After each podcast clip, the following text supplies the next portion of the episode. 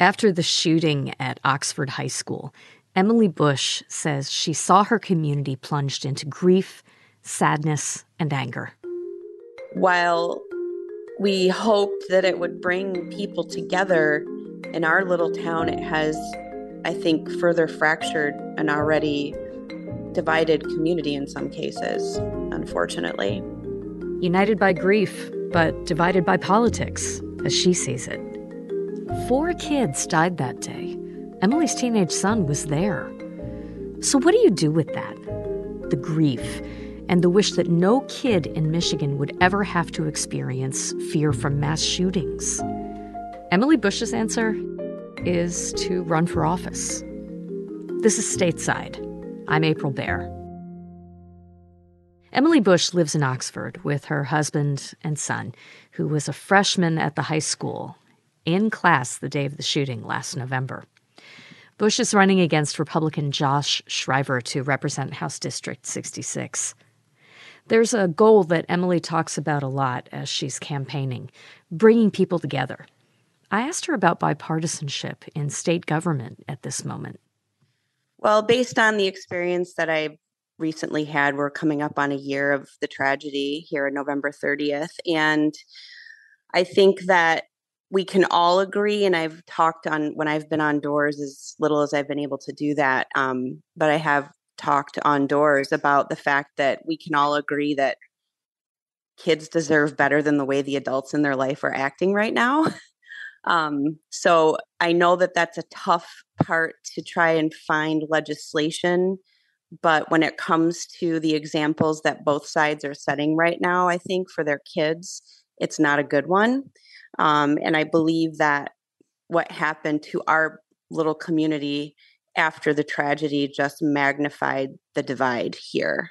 So um, I think it's we need to get our proverbial stuff together because if we don't, then we're going to get what we've always gotten. Just yesterday, the teenager who's accused of killing four classmates at Oxford and injuring seven other people pleaded guilty on all charges of terrorism and murder. When he's sentenced, he might face life in prison without parole. We've heard from some parents that this news brought more waves of emotion at a time when Oxford families have had a lot to grapple with. It'll be one year since the shooting in November, and for some, autumn may never feel the same. Can I ask how you decided to run for office? Was it shortly after the shooting at the high school? No, actually, um, I had never attended a school board meeting prior to our shooting. My son, like I mentioned, was a soft or a freshman at the time and had been in the district for 10 years since kindergarten and uh, i attended my first school board meeting two weeks after the tragedy and it was actually in the months following december january leading into february that i thought i was going to make a run at school board we have four seats that are coming up so it was not an immediate decision it was it progressed over time and by march i had made the decision after talking to a good friend of mine who happens to be my campaign manager that it was time to step up and um, do something a little bit bigger. Yeah. Emily, do you mind sharing the story with us about how you found out that the shooting was in progress? Oh boy. Um, I was actually home that day. I'm I'm in outside sales for a, a dental company and I have the luxury some days of working from home covering a large territory. So I happened to be home that day and a friend of mine who is an MRI technologist at a local hospital over in Clinton Township texted me and she said, Have you talked to Andrew? That's my son. I texted her back and I said, No, what's going on? And she said, She has a daughter that's my son's age. And she said, um, My daughter says that there's there's an active shooter. And she said, text him right now. So I texted and I asked him what's going on. And as soon as I saw the jumpy bubbles in the text message thread, I knew he was okay. When we're when we're on our phones and someone is in the process of texting us back, you get uh, that that's that's a good phrase for it. The jumpy bubbles yep. are just the indication that someone is is responding. Correct. So I called him and I could tell that he was running.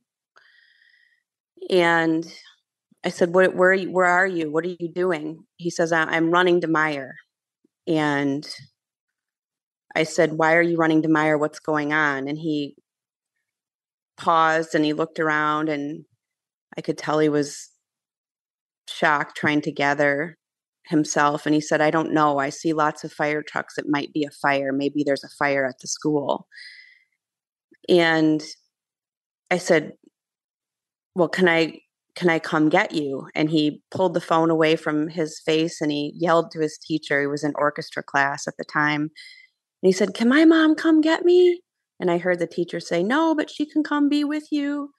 So he said, You can come sit with me, mom, but I have to I have to go to the parking lot. And I said, Okay, I'll be right there. And I I jumped in my car and I remember the drive short five minute drive to the high school. It took me almost 18 minutes to get to my kid because I missed the light cycle three times from all of the emergency vehicles. So, anyway, I was sitting at the light and I don't really know if it had hit me yet what what was really happening and I was in the left turn lane and there was a woman in a car next to me to the right of my car and she rolled down her window and she kind of stuck her head out the window and she said are you aware of what's going on right now ha and i said yeah. And she said they're saying there's an active shooter at the high school.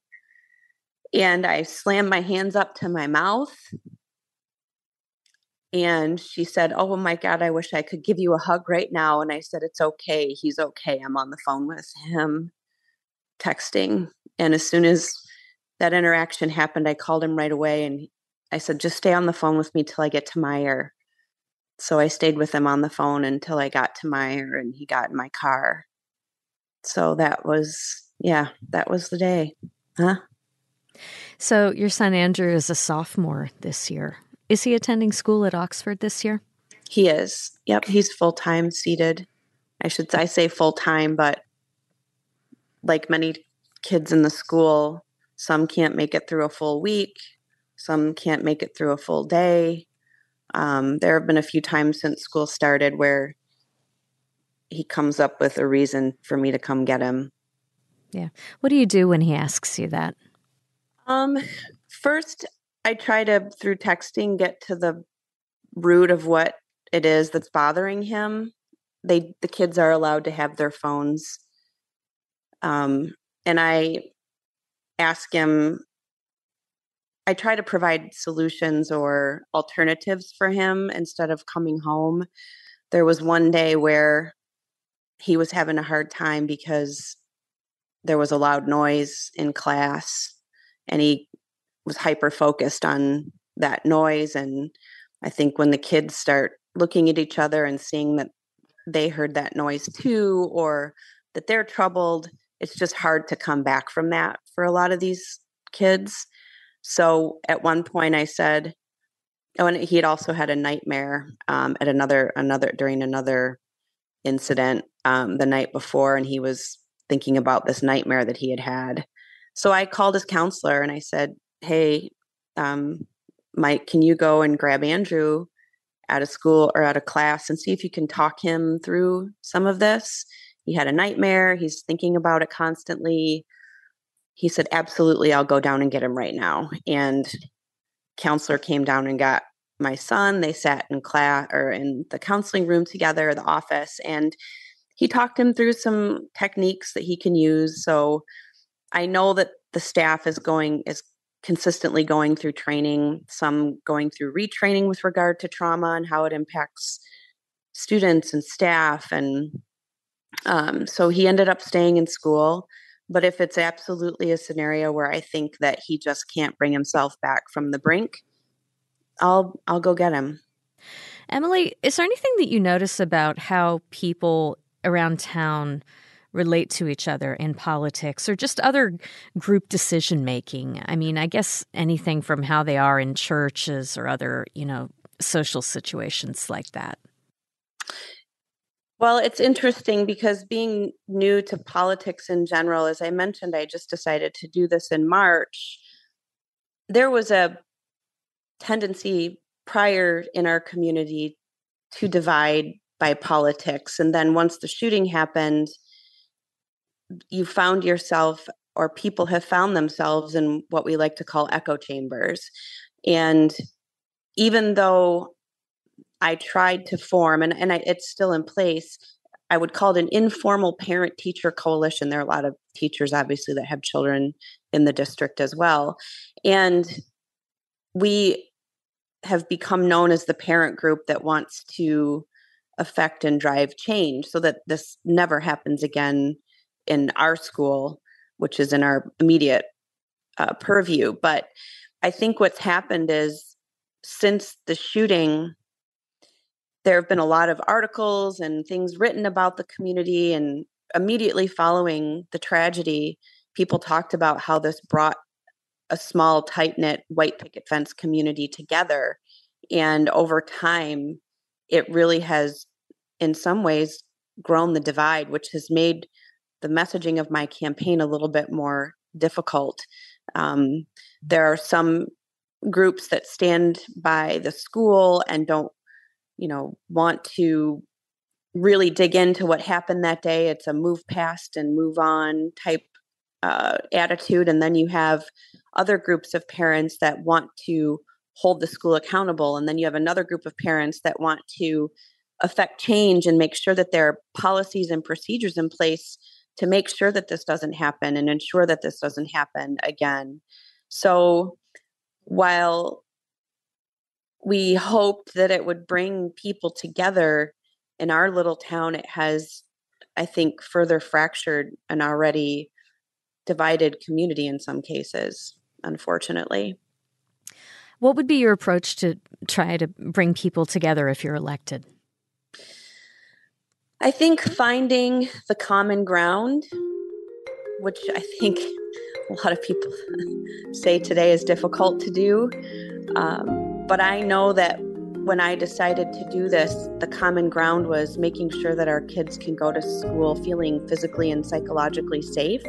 That's one thing, and I know it's very, it's somewhat myopic just based on my experience, but in the broader picture of things, if we can agree that we want our kids to grow up in a state and nation where you can talk to each other and be safe, I think that's one of the things I'm I would absolutely amplify. Coming up, can you run for office in Oxford and not talk about guns? More on that after the break. Be right back.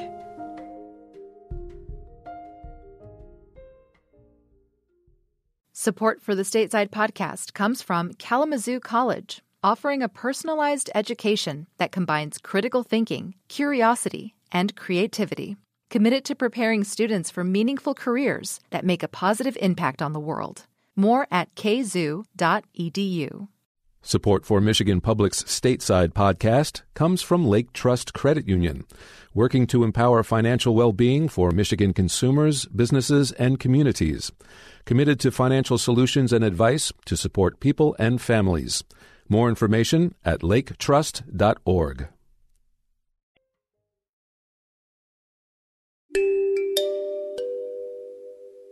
Emily, this era that we're in right now is obviously very informed by the mass shootings that have happened in our schools. But I feel like our political climate is also informed by a, a, current backlash against an approach in the classroom that's informed by, uh, you know, social services and and mental health issues. I mean, people are people are packing school board meetings in Michigan right now, saying stick to math and reading and let parents do the rest. This activism has focused a lot around a lot around books and what's on the shelf in the classroom, but at the same time, there is an ethos among a certain sector of the electorate that says teachers should just be teaching. That's it. How are you talking to voters in your district who might have that view?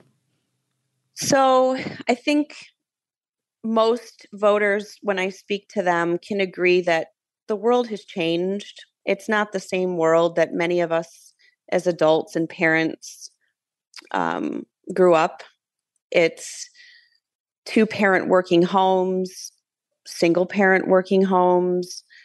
So the American family has changed, thereby the classroom has changed. So in our take our our situation for example, if you've read about the upbringing of the perpetrator of our tragedy, you might learn that his parents largely ignored him for a good portion of his life leading up to the tragedy. And when I talk to voters and I say, you know, you may have a home life where you eat dinner at night every night at six o'clock and you go to church every Sunday and you take a healthy number of vacations with your family throughout the year. But there are a lot of children who are not afforded those same opportunities, basic things that make them should make them feel safe. So, because the American family and the American way of life has changed so much in the last 30 to 50 years, we absolutely cannot rely on other families to have the same upbringing for their children that say we may have or this particular voter that I'm talking to may have. And I know as a parent, having gone through what this community just went through, I know that I don't want to take the chance that another child will fall through the cracks if we are not supporting those children through programs that help them make better decisions, help them develop healthy relationships, provide them with self awareness and show them how to be socially aware of their peers and how to manage their own emotions and reactions to things. I'm not willing to take that chance should those things be missing from my child's education, and they shouldn't either. I think some people might hear about the experiences that you've had as a parent in Oxford and hear that you're running for office and assume that this race is about guns for you. Are you concerned about gun laws and regulations in Michigan? I'll be honest, at the beginning of this campaign, I didn't want to touch on it. And I've been very open about this. I didn't I didn't want to make it part of this platform, my political platform, but not long after I decided to do this, Buffalo happened. Uvalde happened. Highland Park happened. And it keeps happening over and over. And I hear the argument from people that are strong gun proponents that, well, it's happening every day on the streets of Chicago, on the streets of Philadelphia, it's happening everywhere. Well, you're also making my point by pointing that out that we do, I do think we have an issue with a toxic gun culture in this country. And when it comes to responsible gun owners, they should be shouting just as loudly from the mountaintops that we need to have sensible gun reform because they understand the importance of gun safety. So while it wasn't a focus for me at the beginning, it has become part of my platform because it just keeps happening. You mentioned the fact that you feel like the community is more polarized in some ways. I wonder, what do you see among the kids that you know? Do they feel that as well? You know, I'm going to say I I don't know that I see it with the kids and and my my son over the last couple weeks and this may sound weird but he's had a couple of opportunities to go with large group of boys to go pay, play paintball right how how awkward does that sound? We know what that involves right. running around in the woods and so that's but in that group of kids playing paintball i'm acutely aware because of this endeavor where those a lot of those kids um, parents stand and these kids run around and have fun and and they don't care. They don't they don't mind. Um and so there are, are things about the way that kids are conducting themselves since this that give me hope. Emily Bush. She's a candidate for Michigan House District 66th in its new form after redistricting, and that includes Oxford, Michigan. Emily Bush, thank you so much for talking to us. We really do appreciate it. Thank you for the time of April. I really, really appreciate this opportunity. After my conversation with Emily Bush, we have invited the Republican running to represent the 66th House District, Josh Schriver, to talk to us. We hope to have him on the show soon. And that's the Stateside Podcast. I'm April Baer. You can find full Stateside episodes for streaming at MichiganRadio.org. Today's podcast was produced by Mercedes Mejia. Other producers on our show are Mike Blank, Ronia Cabansag, and April Van Buren. Our podcast editor is Rachel Ishikawa. Our executive producer is Laura Weber Davis. Music for the pod comes from Blue Dot Sessions. Thank you so much for listening. We're glad to have you along. See you next time.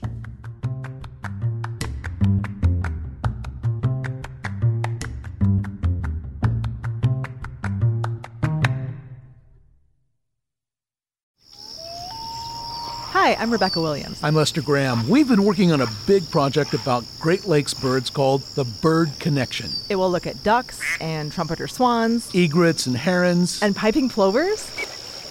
Yes! We'll discuss what we've discovered at a Michigan Public Issues and Ale event, including how some problems for birds are problems for people. It's at Arbor Brewing Company in Ypsilanti the evening of May 21st at 7. You can register at michiganpublic.org.